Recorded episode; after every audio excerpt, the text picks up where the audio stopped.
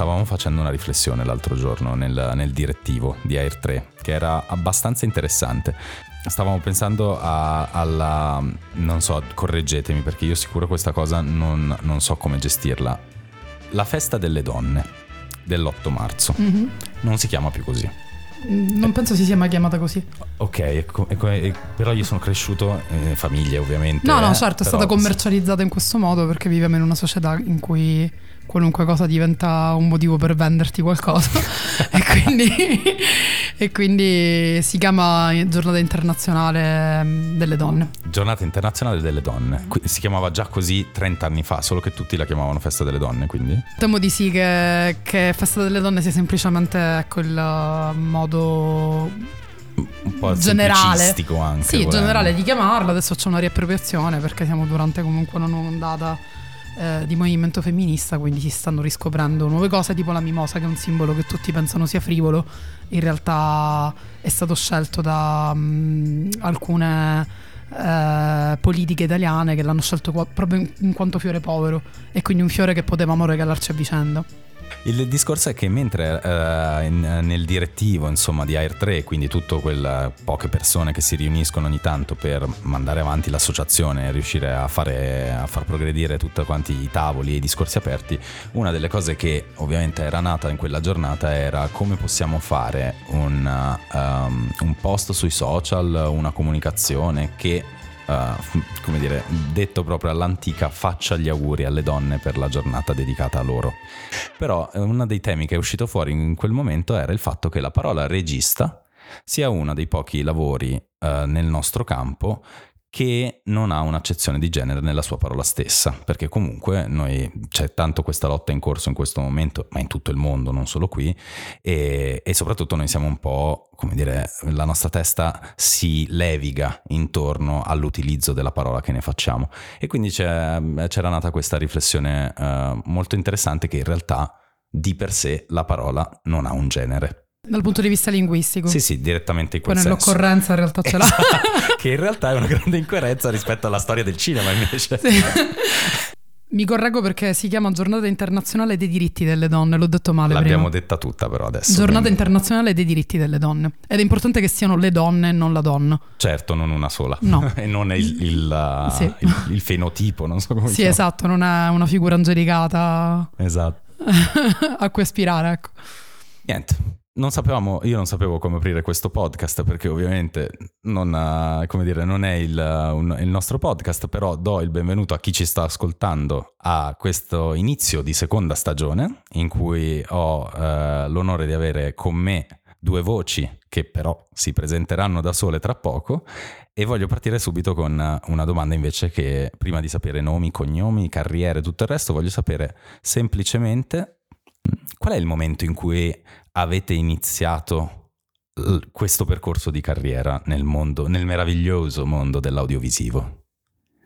Allora, ho capito che devo iniziare io dai segni che mi fate. Io non ho un- un momento specifico in- nel quale ho detto, ah, faccio questa cosa. È stato un processo molto graduale. Mi piacevano le arti visive, ehm, come tutti, io sono cresciuta fino agli anni 90, inizio 2000, ero un teenager e come tutti mm, quelli della mia generazione avevo MTV acceso H24 e mi sono appassionata di videoclip, di cinema, ma anche di linguaggi più sperimentali. E ripeto, non mi sono svegliata una mattina e ho detto faccio questo, piano piano ho deciso di fare questo, ho fatto l'università, ho studiato grafica e progettazione multimediale e poi piano piano ho deciso sempre di più che volevo fare questa cosa e ho cercato di capire come può essere questa cosa un lavoro. E, um, le persone che fanno i music video vengono pagate e um, insomma e a poco a poco ho deciso di fare questa cosa. Ehm, io ho avuto due momenti decisivi, invece. Non so se perché mi piace raccontarmelo in questo modo, se veramente sono stati decisivi, quindi non so dire se corrispondono esattamente a qualcosa di reale, però sono due ricordi molto nitidi. Il primo è successo verso i 25 anni. Io avevo già studiato comunicazione e poi cinema, però la scrittura eh, era qualcosa che sì, ok, avevo sempre bazzicato, ma non, non avevo mai effettivamente considerato come la cosa che mi piaceva, anche perché mi piacevano tante cose del- di tutto il processo. E niente, ero laureata da poco, ho scritto questa sceneggiatura per la radio insieme mm, a un uh, amico e collega, Marcello Bertone che saluto, e um, subito dopo averla scritta ho sentito una specie di euforia dentro e ho capito che, che mi piaceva un sacco scrivere sceneggiature. Secondo momento decisivo, nel 2013 sono andata negli Stati Uniti perché ho vinto una borsa di studio e lì ho capito che fare la sceneggiatrice poteva essere un lavoro perché non, nessuno metteva in discussione il fatto che fosse una professione a Los Angeles ovviamente in quanto sei in una specie di luna park ecco per noi del mestiere in cui tutti vivono eh, dell'industria e quando io dicevo in giro faccio questo, anche se non era vero, non lo facevo, cioè nel senso lo facevo ma nessuno mi pagava per farlo all'epoca, ecco. Eh, sì, eh, esiste anche il momento in cui decidi tu che lo stai facendo. Sì, è stato proprio il fake it until you make it, che, che proprio a volte funziona, però volevo farlo molto, già, già, sapevo che volevo farlo, ecco. E lì appunto poi sono tornata in Italia e ho detto ok, che sia eh, il retro della confezione di shampoo, che sia un lungometraggio, io mi farò pagare per scrivere. Eh, ti vorrei dire che poi è accaduto così, no, però... però ci sei arrivato. però insomma, sì, qualche... è, il mio lavoro oggi, lo possiamo dire. Ok, ok. Il sindrome dell'impostore a parte. Vabbè, Poss- quella... Possiamo, insomma, ogni tanto me lo ridico allo specchio, però, però sì, sono molto fortunato. Io credo che chi non ha la sindrome dell'impostore nel nostro campo sia il vero impostore, cioè sia quello che realmente non dovrebbe è fare questo lavoro. Teoria. Mm. Bene, a questo punto io direi eh, che un po' abbiamo già svelato le carte con questa prima introduzione, eh, è anche la prima puntata in cui insieme a Alice Gatti, associata Air 3 e regista, abbiamo con noi una ospite per la prima volta che è Alessia Rotondo, sceneggiatrice e quindi non ancora regista. Io so che non devo dirla questa cosa. no, va bene. Però no, no, no. Comunque, eh, sceneggiatrice, scrittrice, autrice, come, come ti definisci? Il tuo lavoro è la sceneggiatrice? Sì, mh, dico io scrivo tanti tipi di cose, però sono sicuramente cose principalmente narrative, non, eh, che poi vanno a finire su degli schermi molto piccoli o molto grandi, a quanto pare ultimamente, dipende da, da quello che... Comunque sì, sono delle, delle, cose che poi devono essere messe in scena, quindi in, in inglese basterebbe dire writer, in italiano sì, sceneggiatrice o autrice, penso che sia una buona definizione. Sì, è vero, in inglese è sempre più semplice, ma non possiamo farlo perché sennò se no, facciamo no, i soliti che usano gli inglesismi e quelle mi, cose mi lì. do fastidio da sola, guarda, quindi ora la smetto. ok, un minuto per raccontare chi siete e il lavoro che fate. So che vi ho appena messo in difficoltà. Dai, Alice, comincia tu di Alice è sempre, sempre la prima. Io, ok, allora io mh, mm, mi chiamo Alice Gatti e faccio la regista, lavoro principalmente in pubblicità, in coppia con un altro ragazzo, facciamo parte di un duo e ci chiamiamo Dial. Sul nome abbiamo qualche um, ripensamento, però questo è. E, um, e, questo è quanto. Che, che cosa vuol dire Dial? Diego e Alice. Diego, ok, allora è tutto molto chiaro. A me piace molto il vostro nome in realtà. Ah, grazie. Però um, ha delle difficoltà oggettive, cioè molte persone ci dicono non vi riusciamo a googolare, siete ingoogolabili. Ma in che senso, scusa? Ah, perché D è staccato D dal. è staccato dal, eh, sì, non si trova, in inglese significa dial, è insomma difficile. Ok, ok, no, no, no, assolutamente. E, però che tipologia di regista o di registi, dipende un po' se siete anche... Ah, prima di tutto ti farei una domanda, lavorate anche separatamente o sempre in coppia?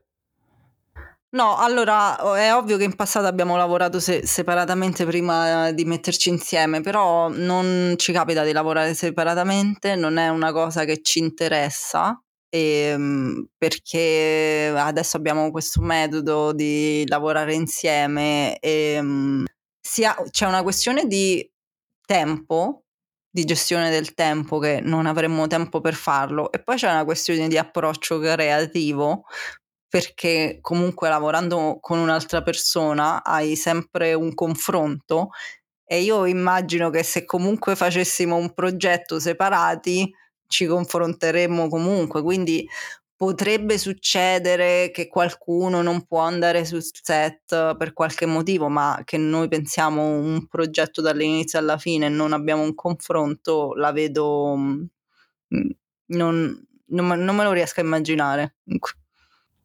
Chiaro, sì, sì, ci sta, anche perché la professione del regista si è abbastanza solitaria che se si trova una soluzione per renderla non solitaria, avere un confronto creativo puro e intenso con qualcuno sia solo un grandissimo vantaggio e una soluzione a un problema esistente che è quello appunto della solitudine del regista quando sta sia in fase di preparazione che anche sul set alle volte. Sì, guarda, sta, a volte poi sta. ci sono delle difficoltà oggettive che comunque hai un'altra persona con la quale, come si dice, sfogarti. Infatti io me lo chiedo spesso, ma come fanno quelli che lo fanno da solo? Con chi si lamentano? Beh, di solito si sfogano sugli attori, quindi non sì, con gli attori. Ma anche con tutto il resto della crew per mia esperienza, cioè nel senso... esatto, Io ho molto a che fare con i registi e le registe, devo dire che, che, comunque c'è sempre uno scambio molto intenso, da tutti i punti di vista, quando le cose vanno bene anche quando vanno meno bene. È vero, è verissimo. Come vi considerate come registi? Mm, no, vabbè, ovvio che noi facciamo pubblicità per sopravvivere, perché rispondendo alla mia domanda di prima, si può vivere facendo i, mm, i registi di music video? Beh, insomma, più o meno c'è qualcuno che ce la fa, ma sono pochi, mentre la pubblicità è molto più pagata.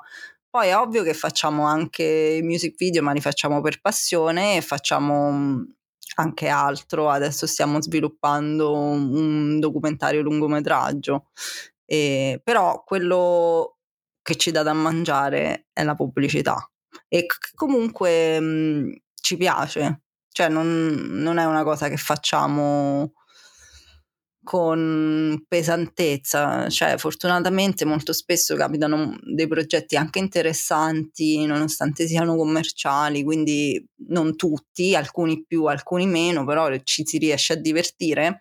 E poi sicuramente la cosa che è molto figa um, di fare pubblicità è che riesce a lavorare a dei budget che sono a volte quasi hollywoodiani per una giornata di shooting e quando fai videoclip o cinema indipendente non è così, invece a volte puoi lavorare con dei mezzi anche importanti.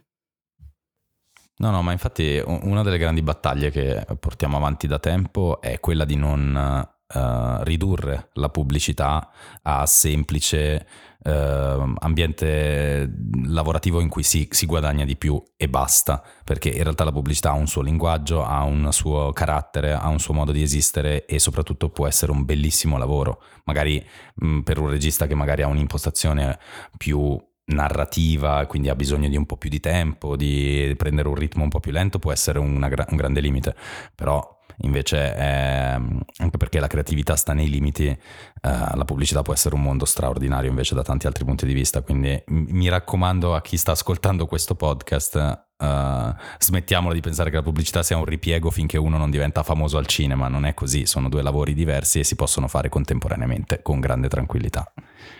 Ale, invece, lato tuo, raccontaci un po' che tipo di scrittrice sei. È una domanda difficilissima.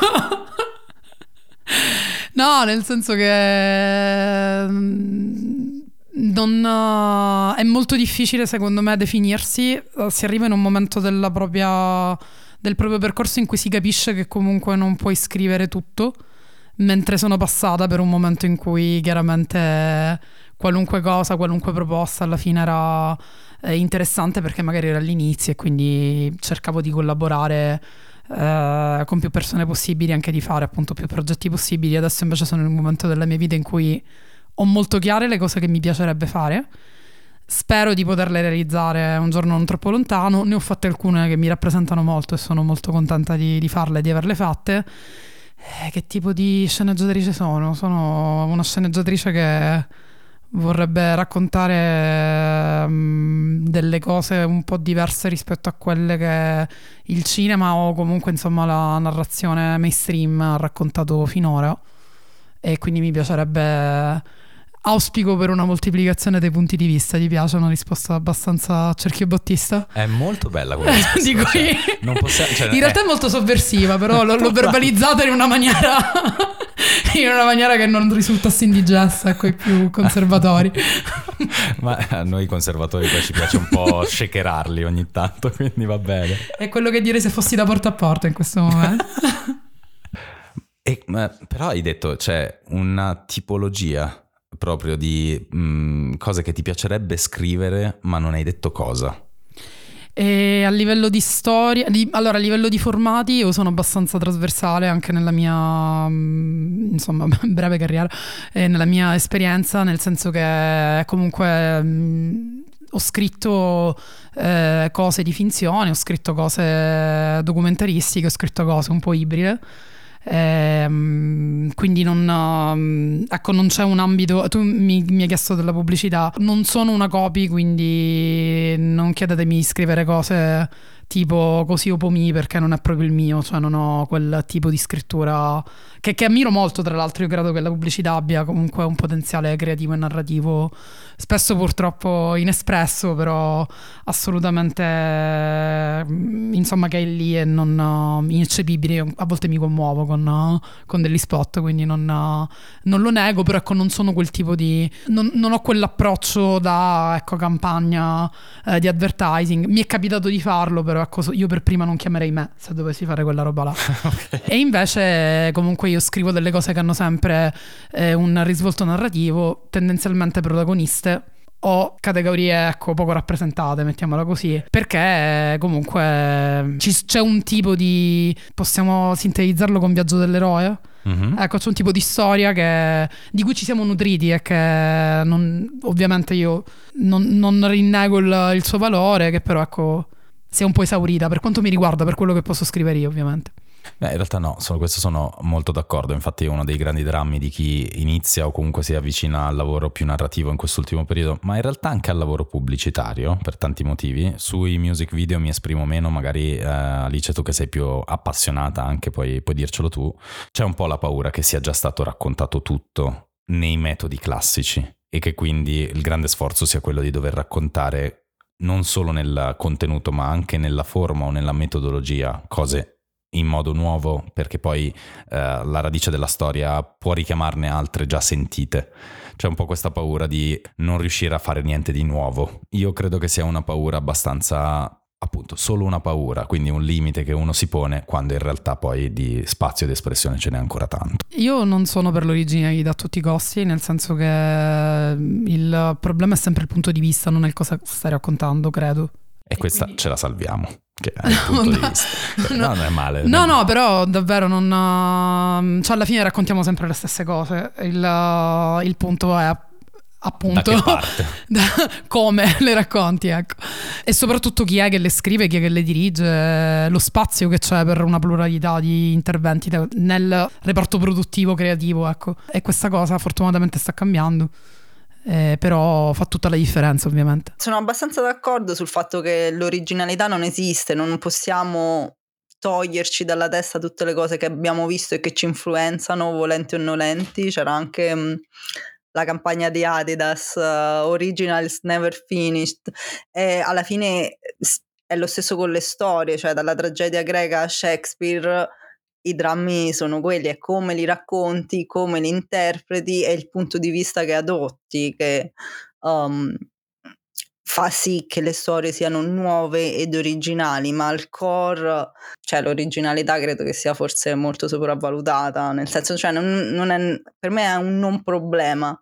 Cioè è normale che non bisogna fare delle cose devi- derivative perché sono noiose. Però dipende, nel senso, io, io penso a, quando penso al derivativo penso a Stranger Things, che se ci pensi è un mix di tante cose che abbiamo già visto è però un mix molto riuscito, poi può piacere o non può piacere, però comunque personalmente mi ha divertito eh, ed è una serie sicuramente di successo, no? quindi mh, anche sul derivativo ecco i miei, ho i miei dubbi perché tanti registi, tante... Mh, voci alla fine hanno un approccio assolutamente derivativo, quindi non, non sempre il derivativo è noioso, ripeto, io credo che eh, tanto comunque ci, ci, nutriremo sempre di storia, cioè inevitabile, non è che smetteremo di, eh, di, scrivere o di raccontare o di fare film o di leggere, è veramente una necessità umana se si crea spazio c'è veramente spazio per tutti. C'è sempre questa idea che la torta sia uh, limitata e che quindi tutti quanti debbano correre a prendersene una fetta sgomitando.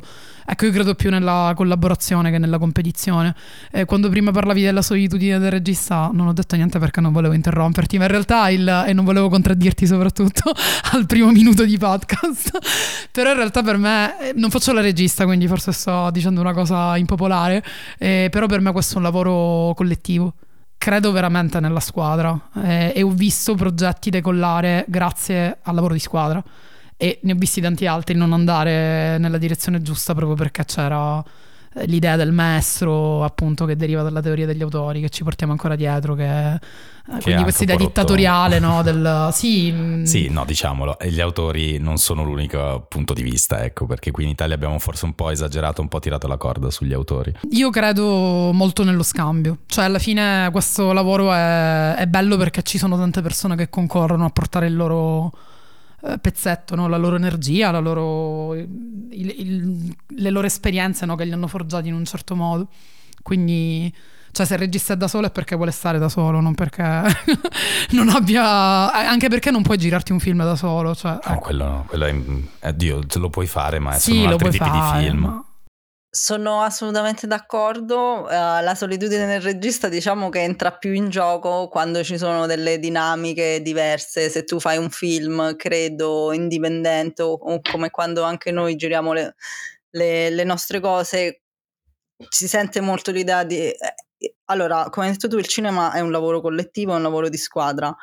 Uh, se fai un film indipendente c'è molto di più l'idea della collaborazione. A volte sul lavoro in pubblicità entrano in gioco delle dinamiche diverse e quindi ci sono degli attori non che si remano contro ma hanno un po' di interessi diversi ed è in quel senso a volte è difficile. È quella la solitudine del regista non un regista con la mm, con la crew e con il resto del team creativo credo che si trovi molto bene ma al, al di fuori del processo produttivo può essere difficile perché vai a scontrarti con delle dinamiche un po' particolari. No, assolutamente. Poi comunque non nego il fatto che ovviamente il regista abbia la responsabilità dell'opera, di qualunque opera si tratti, quindi non, non volevo assolutamente sminuire. Eh, però ecco, secondo me si enfatizza molto poco tutto il grande lavoro, la, proprio la, la, al di là della macchina produttiva, ma anche la capacità eh, della regia di eh, far navigare tutti in una direzione comune prendendo poi appunto delle scelte, perché poi qualcuno queste scelte le deve prendere. E questa cosa secondo me, valorizzare, il, um, il valorizzare eh, i punti di forza delle persone che lavorano con te crea un entusiasmo che poi vedi anche nel risultato finale. Questo sì, sì infatti la, ci, ci, tengo a dire che eh, la, la, solitudine del regista io la intendevo soprattutto in, nello status quo di alcune cose, non tanto nell'ambizione, nella proiezione. Per un regista avere una squadra intorno è l'unica salvezza nella vita per stare uh, in un ambiente, come dire, uh, funzionale e espressivo, libero, perché eh, sono proprio i talenti che hai intorno, le persone che hai intorno che fanno il film con te. Non esiste neanche il film dell'autore più autore del mondo che sia fatto con la sua visione in, unica, individuale, intatta, perché sarebbe un film strano, insomma, in cui tutti si sono annullati per mettere... Vabbè, Leopoldo, ti piaceva l'immagine, dai, del regista da no, solo no, no, lì che fuma il sigaro e pensa guardando fuori dalla finestra. No, in realtà forse la intendevamo, io la intendo molto nel processo prima di essere sul sì, set, sì, che è quello... Sto ovviamente scherzando. certo. Il processo prima invece può risultare molto solitario alle volte, perché appunto quando poi subentrano i collaboratori o comunque coloro che lavorano con te al progetto è la parte bella, ma arrivare al progetto spesso è un percorso molto solitario. Um, no, dicevo che secondo me anche um, sta un po' cambiando anche la figura del regista, ma non solo um, del regista, cioè l'artista solo, genio, torturato, che grida. Credo che sta cambiando anche un po' la cultura intorno, non solo nel cinema, ma anche un po' in generale, ma soprattutto anche nel cinema alcuni comportamenti un po' anni 90 non sono più fortunatamente tollerati, si, e questo secondo me è un bene anche appunto nell'ottica che è un lavoro collettivo e che lavori con altre persone e devi essere rispettoso del lavoro di tutti. Questo sì, sono assolutamente d'accordo e anzi il fatto di stare eliminando un pochino la, la figura del mito e del genio eh, e star iniziando a pensare più a... Lo, lo vedi un po' anche nel, nell'approccio di molti nuovi, eh, nuove leve, più che magari nei, nei vecchi ma- maestri come venivano definiti. C'è molto questa idea di Uh, non è più un, un'arte solitaria, non è un'arte del genio, del singolo, della mano, uh, dell'occhio, ma è un'arte comune in cui tutte le persone sono messe alla, nella possibilità di lavorare al meglio. In realtà molti registi e molti um, uh, professionisti del nostro settore l'hanno sempre evidenziata questa cosa. Secondo me la percezione del genio è molto del pubblico anche ed è molto utile al marketing, quindi spesso viene usata apposta, ma non è quasi mai reale, è quasi sempre una proiezione di quello che realmente accade, ma dietro a quella proiezione c'è una realtà di una squadra di 10, 5, 60, 100, 500 persone che insieme hanno fatto l'opera, non mai, mai uno solo riuscirebbe a far girare tutte le manovelle. Guarda, stavo per dire la stessa cosa a livello di, di marketing, appunto, perché persone che sono mh, gentili, corrette, rispettose del lavoro degli altri sono sempre esistite, anche tra i grandi geni o tra i grandissimi. Esistono storie di uh, registi che erano uh, dei gran signori o che erano gentili con tutti e che hanno um, appunto fatto un lavoro veramente collaborativo da persone che dicono proprio che sono assolutamente contro il micromanaging uh, delle cose, è solo che non vengono pubblicizzate e che tu senti la storia del uh, pazzo che grida e se ne va dal set. Ok, eh, fermiamoci un attimo e torniamo a noi. Siamo andati in una direzione eh, un po' più, come dire, esterna a quello di cui stavamo parlando precedentemente, molto interessante. Però io vorrei tornare un attimo a voi, mm, volevo uh, chiedervi qual è l'ultimo lavoro che avete fatto.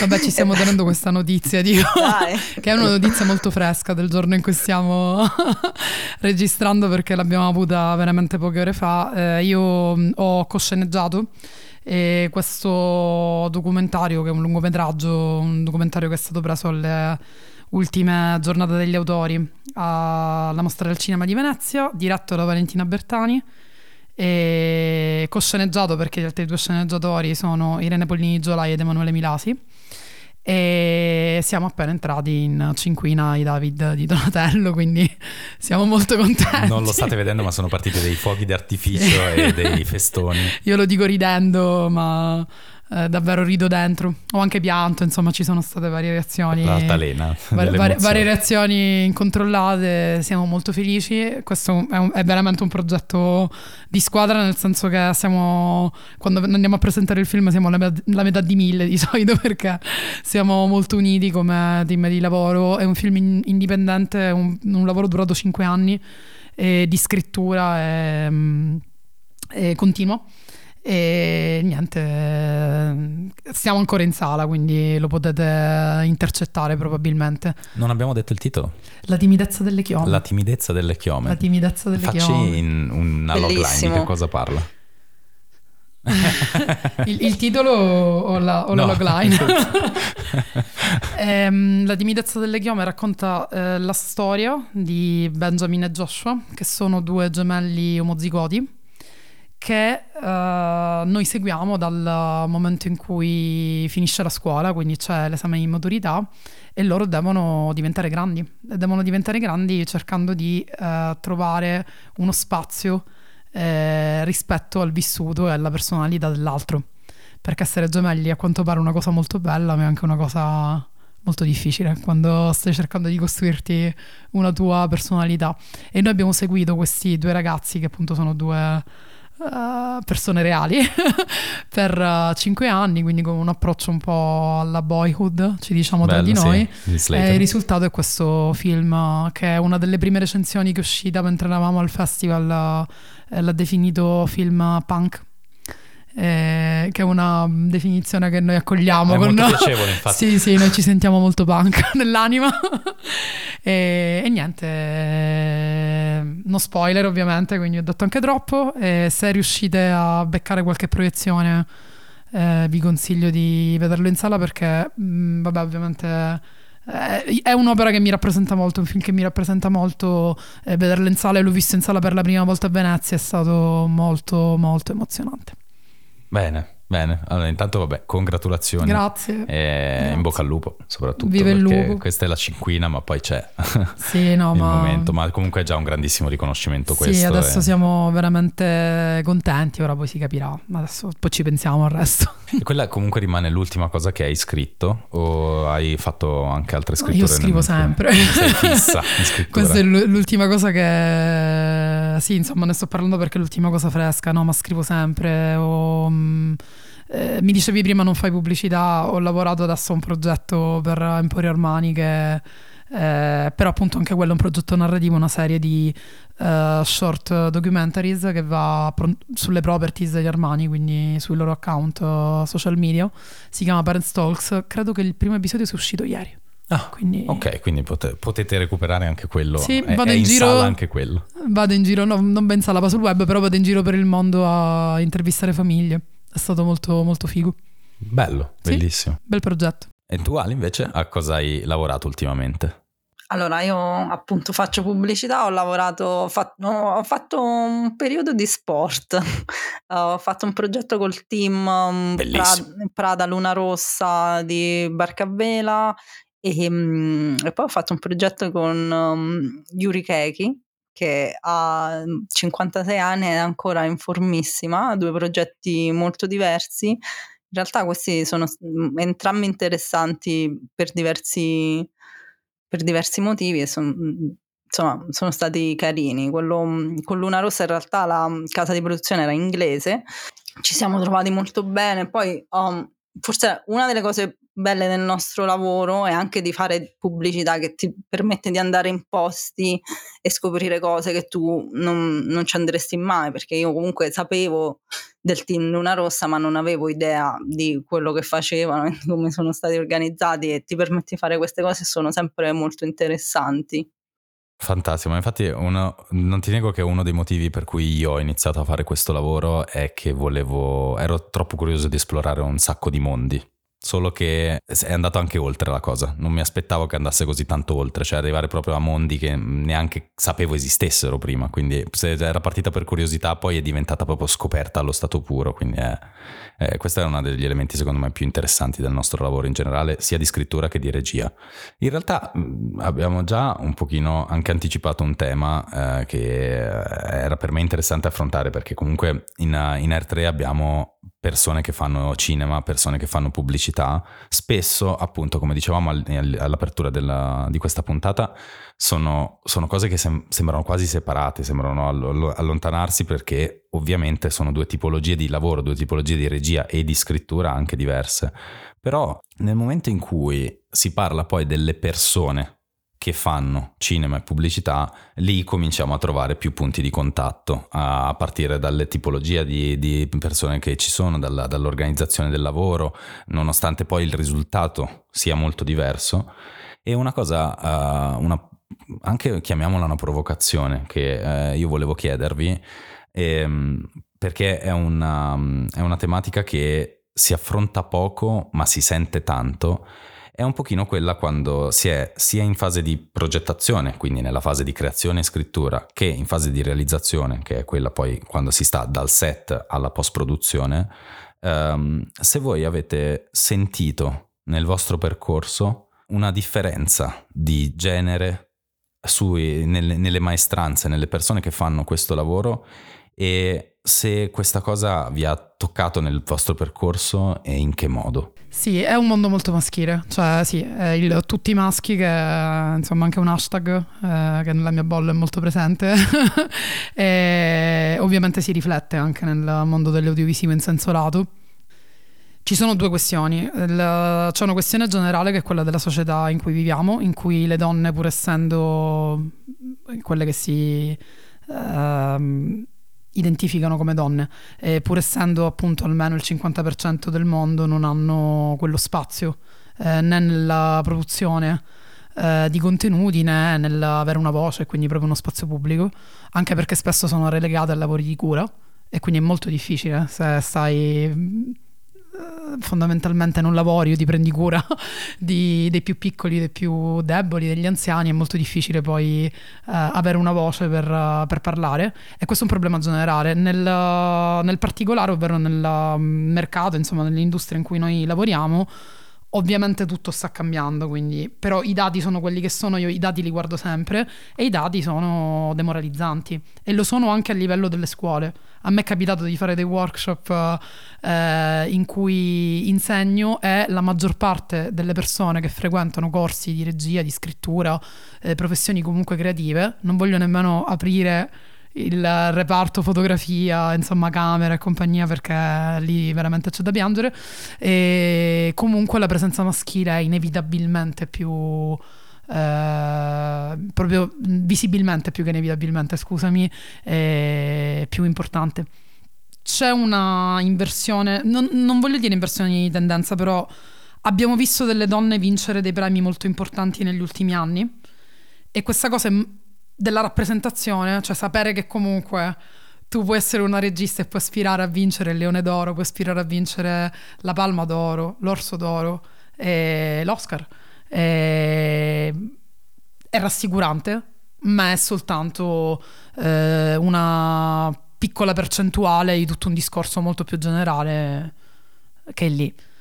Allora, io ho voluto molto fare questo lavoro e sono una persona molto testarda, penso sia la mia più qualità più importante, insieme alla rabbia. Ovviamente ci sono stati dei momenti in cui eh, ho avuto a che fare con eh, momenti di discriminazione, momenti in cui Uh, non avevo forse la consapevolezza per difendermi. Agli inizi, uh, come tutti, come tanti almeno, io uh, comunque andavo sui set, portavo i caffè, facevo le fotocopie poco più e sapevo che volevo fare la sceneggiatrice, ma non, non lo stavo ancora facendo.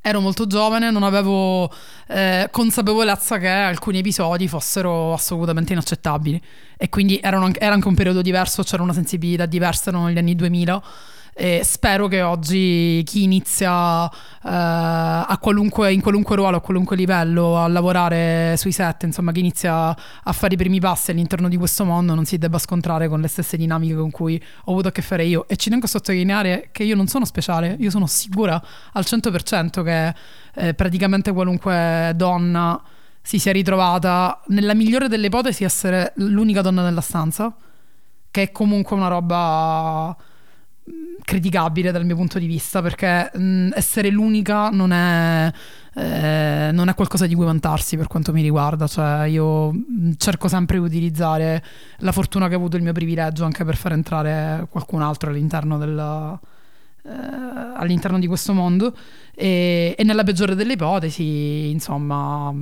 atti di eh, molestia e sessismo a vario titolo. È capitato praticamente a tutti non soltanto nel nostro ambito però insomma. E quindi sì, è tutto molto complicato finché poi a un certo punto hai la fortuna anche di eh, trovarti invece con uh, de- delle collaboratrici o dei collaboratori che davvero riflettono quello che tu vuoi fare quindi un po' te li scegli, un po' ti scegli gli ambiti in cui lavorare. E, mm, e adesso, ecco, io non mi, non mi ritengo immune, nessuno lo è. Io credo che più vai avanti nella vita più puoi avere gli strumenti per difenderti, ma determinate cose alla fine possono sempre succedere. Però è chiaro che le affronti in maniera completamente diversa perché non hai più 23 anni, ma ne hai... No, certo, è l'approccio eh, che cambia. 37, insomma, quasi 38, quindi cambia completamente il modo.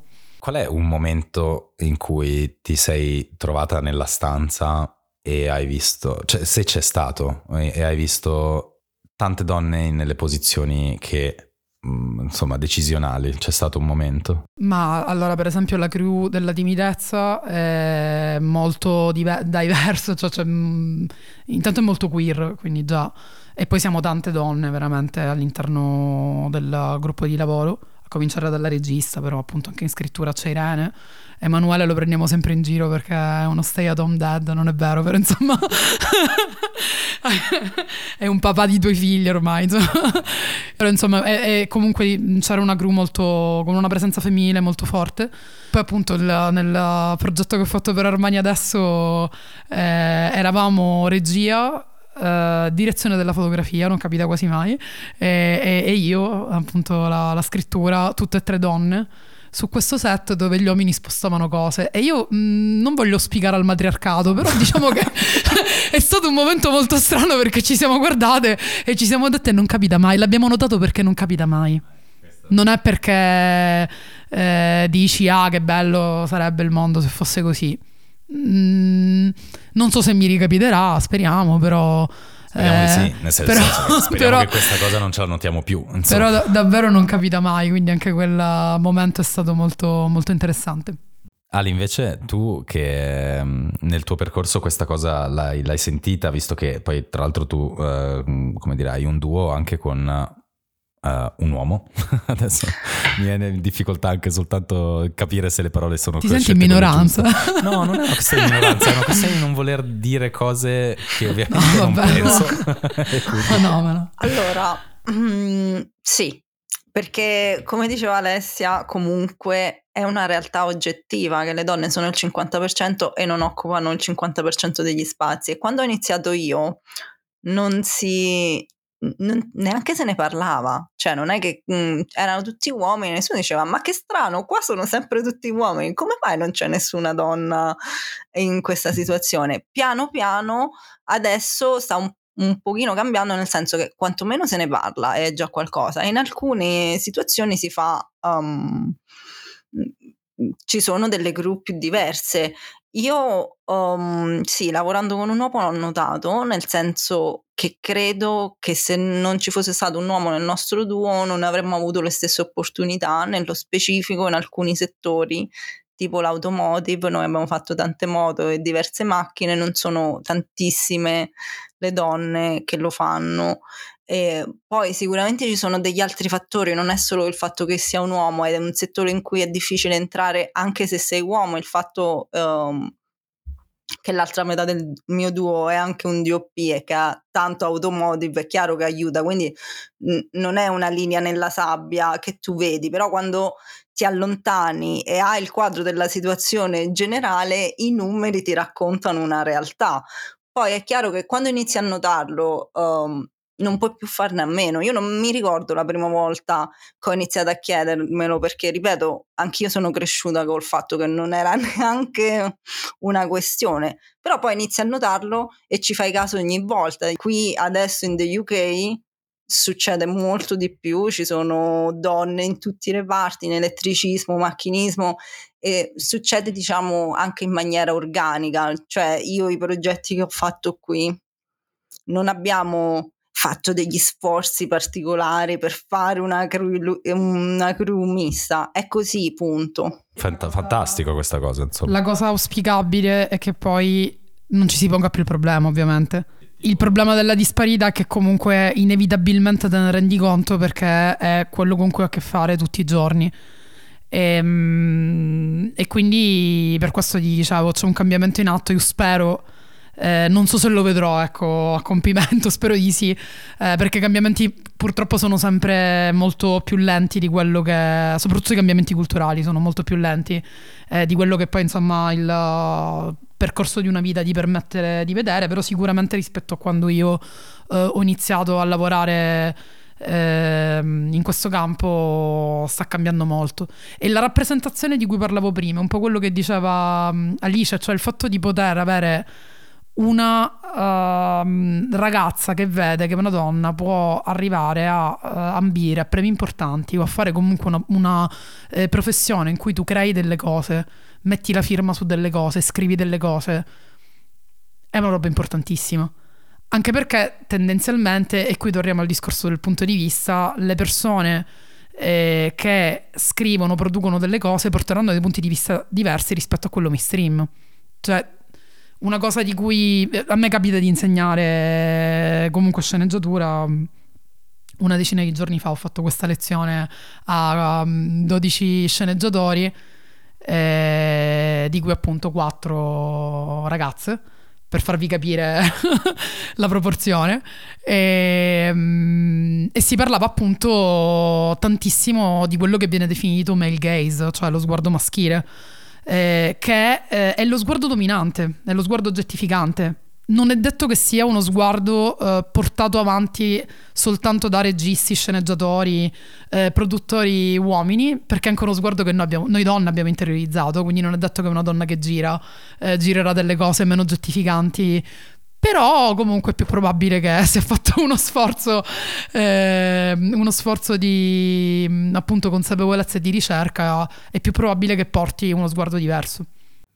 Chiaro, sì, la cosa più uh, bella di, di, che potrebbe accadere è non accorgersene più di questa differenza, quello sarebbe già un grandissimo passo avanti, cioè un problema non esiste più quando non lo noti più fondamentalmente, quindi probabilmente uh, già questa cosa che hai detto Alice del, dello UK è insomma è, è, un grande passo avanti rispetto a quello che magari è la, il concetto di tanti o di tante su, questo argomento, cioè il fatto di dire non è difficile mettere insieme una, una troupe mista, una troupe in cui indipendentemente eh, da tutto il genere non sia neanche un pensiero, ma eh, è, tutto, è tutto molto più equilibrato. Su questa cosa vorrei dire una roba, nel senso che un sacco di volte mi capita che le persone mi dicono ah, ma io il genere non lo guardo e questa è un po' una trappola, nel senso che noi non possiamo prescindere dall'esperienza che abbiamo vissuto in, quattro, in quanto persone, appunto eh, nel mondo binario no? che, che, ci circonda, in quanto persone incasellate in una determinata categoria.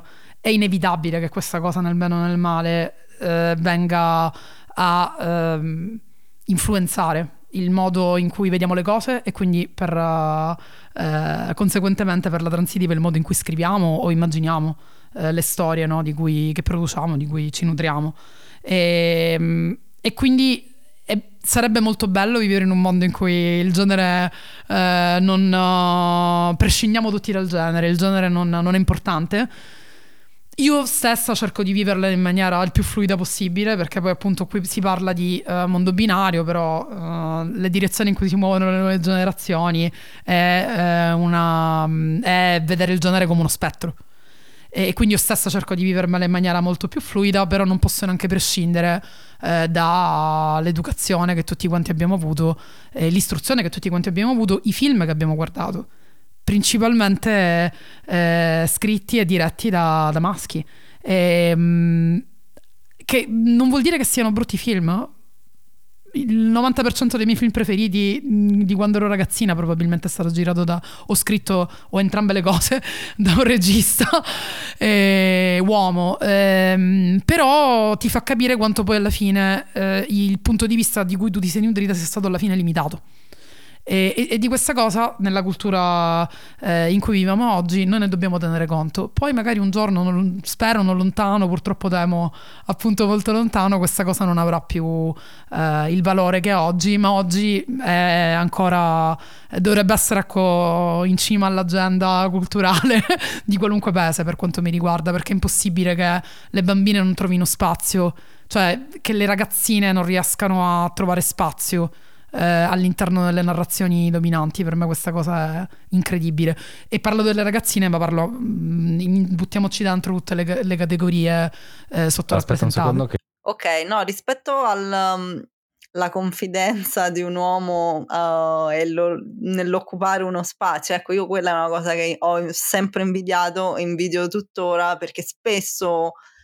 Mh, mm, ti trovi con delle persone che pensano di essere, non lo so, il secondo Hitchcock, anche cioè, a volte magari c'è un'arroganza mhmm, dei giovani e io non ho mai visto una donna che sia stata in grado di fare questa cosa, che a volte può essere anche una qualità se fatta, cioè se, se in maniera bilanciata, però ecco appunto io spesso ancora oggi ho la sindrome dell'impostore, mi viene da dire no, ma io sì, faccio delle cose e, e, quella è una cosa che invidio tantissimo e vorrei che ci fosse una pillola per impararla, cioè non so come farlo.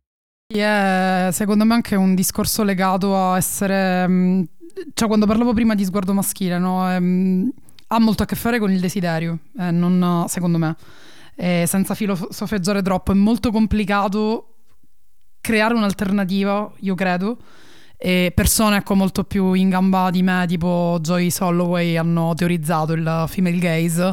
E ci sono dei video su YouTube molto interessanti, questa lecture in cui Joy parla per 50 minuti di questa cosa, quindi andatevela a cercare, non voglio fare la lezione adesso, però uh, cercare di creare un'alternativa che sia appunto uno sguardo più empatico, uno sguardo non oggettificante, uno sguardo che, eh, in cui l'oggetto uh, diventi soggetto e quindi in qualche modo si autodetermini è una cosa molto complicata perché quando ti chiedono tu cosa desideri molto spesso noi manco lo sappiamo. O è molto difficile metterlo a fuoco perché eh, appunto viviamo in un mondo di eh, desideri altrui che abbiamo in qualche modo introiettato ma che non sono veramente nostri, ci siamo un po' accontentate. E, e quindi io credo molto, per, è, è molto, è molto um, entusiasmante far parte di questo cambiamento e sentirne anche la responsabilità. Io sento la responsabilità delle cose che scrivo, dalle più piccole innocue a, a quelle più uh, importanti. E, però contemporaneamente è, è, è, a volte è paralizzante perché una volta che ti è stata data la voce eh, devi, devi avere qualcosa da dire. E, e, e io, cre- io, credo che le donne e, e tutte, appunto, tutti gli altri gruppi che questa voce non ce l'hanno avuta finora abbiano tantissime cose da dire, però ecco, trovare una forma alternativa a quella che ci è stata insegnata eh, fino adesso non è, non è, una cosa affatto semplice e, niente, vedremo, vedremo quello che succede nei prossimi anni. Ecco, io sono una persona molto eh, poco competitiva e, e, mi piace tantissimo quando vedo delle cose dico guarda che eh, film incredibile, eh, fatto con una sensibilità diversa rispetto a quella a cui noi siamo abituati e se questo film l'ha anche firmato una donna sono molto felice. Perché poi il discorso sulla sensibilità, alla, alla, la rappresentazione è importante, è importante che ci siano punti di vista diversi, ma è importante anche quello che metti davanti la camera ed è normale appunto che secondo me è un discorso che dovrebbe fare ogni persona creativa, ma credo che già molti lo facciano, il discorso di avere non è tanto un giochino di checklist, e allora questo film è stato fatto da e hai la tua checklist, ma anche come è stato fatto e che cosa questo film poi dice e, e in che modo um, esprime il punto di vista delle persone che l'hanno fatto, non la checklist di 50 e 50, eccetera, eccetera. Sono molto d'accordo e questa cosa mi fa molta paura, nel senso che io stessa ovviamente ho un um, punto di vista sulle cose, nel senso un modo di vedere il mondo, dei valori, ok, mettiamola così. E inevitabilmente questi valori immagino influenzino um, le cose che scrivo. Però ecco, mi piacerebbe non scrivere a tesi. E quindi non dire ok il femminismo deve essere il centro di, del racconto. Anche perché io non, non, mi interessa raccontare personaggi perfette. Mi interessa, mi interessa raccontare eh, personaggi credibili.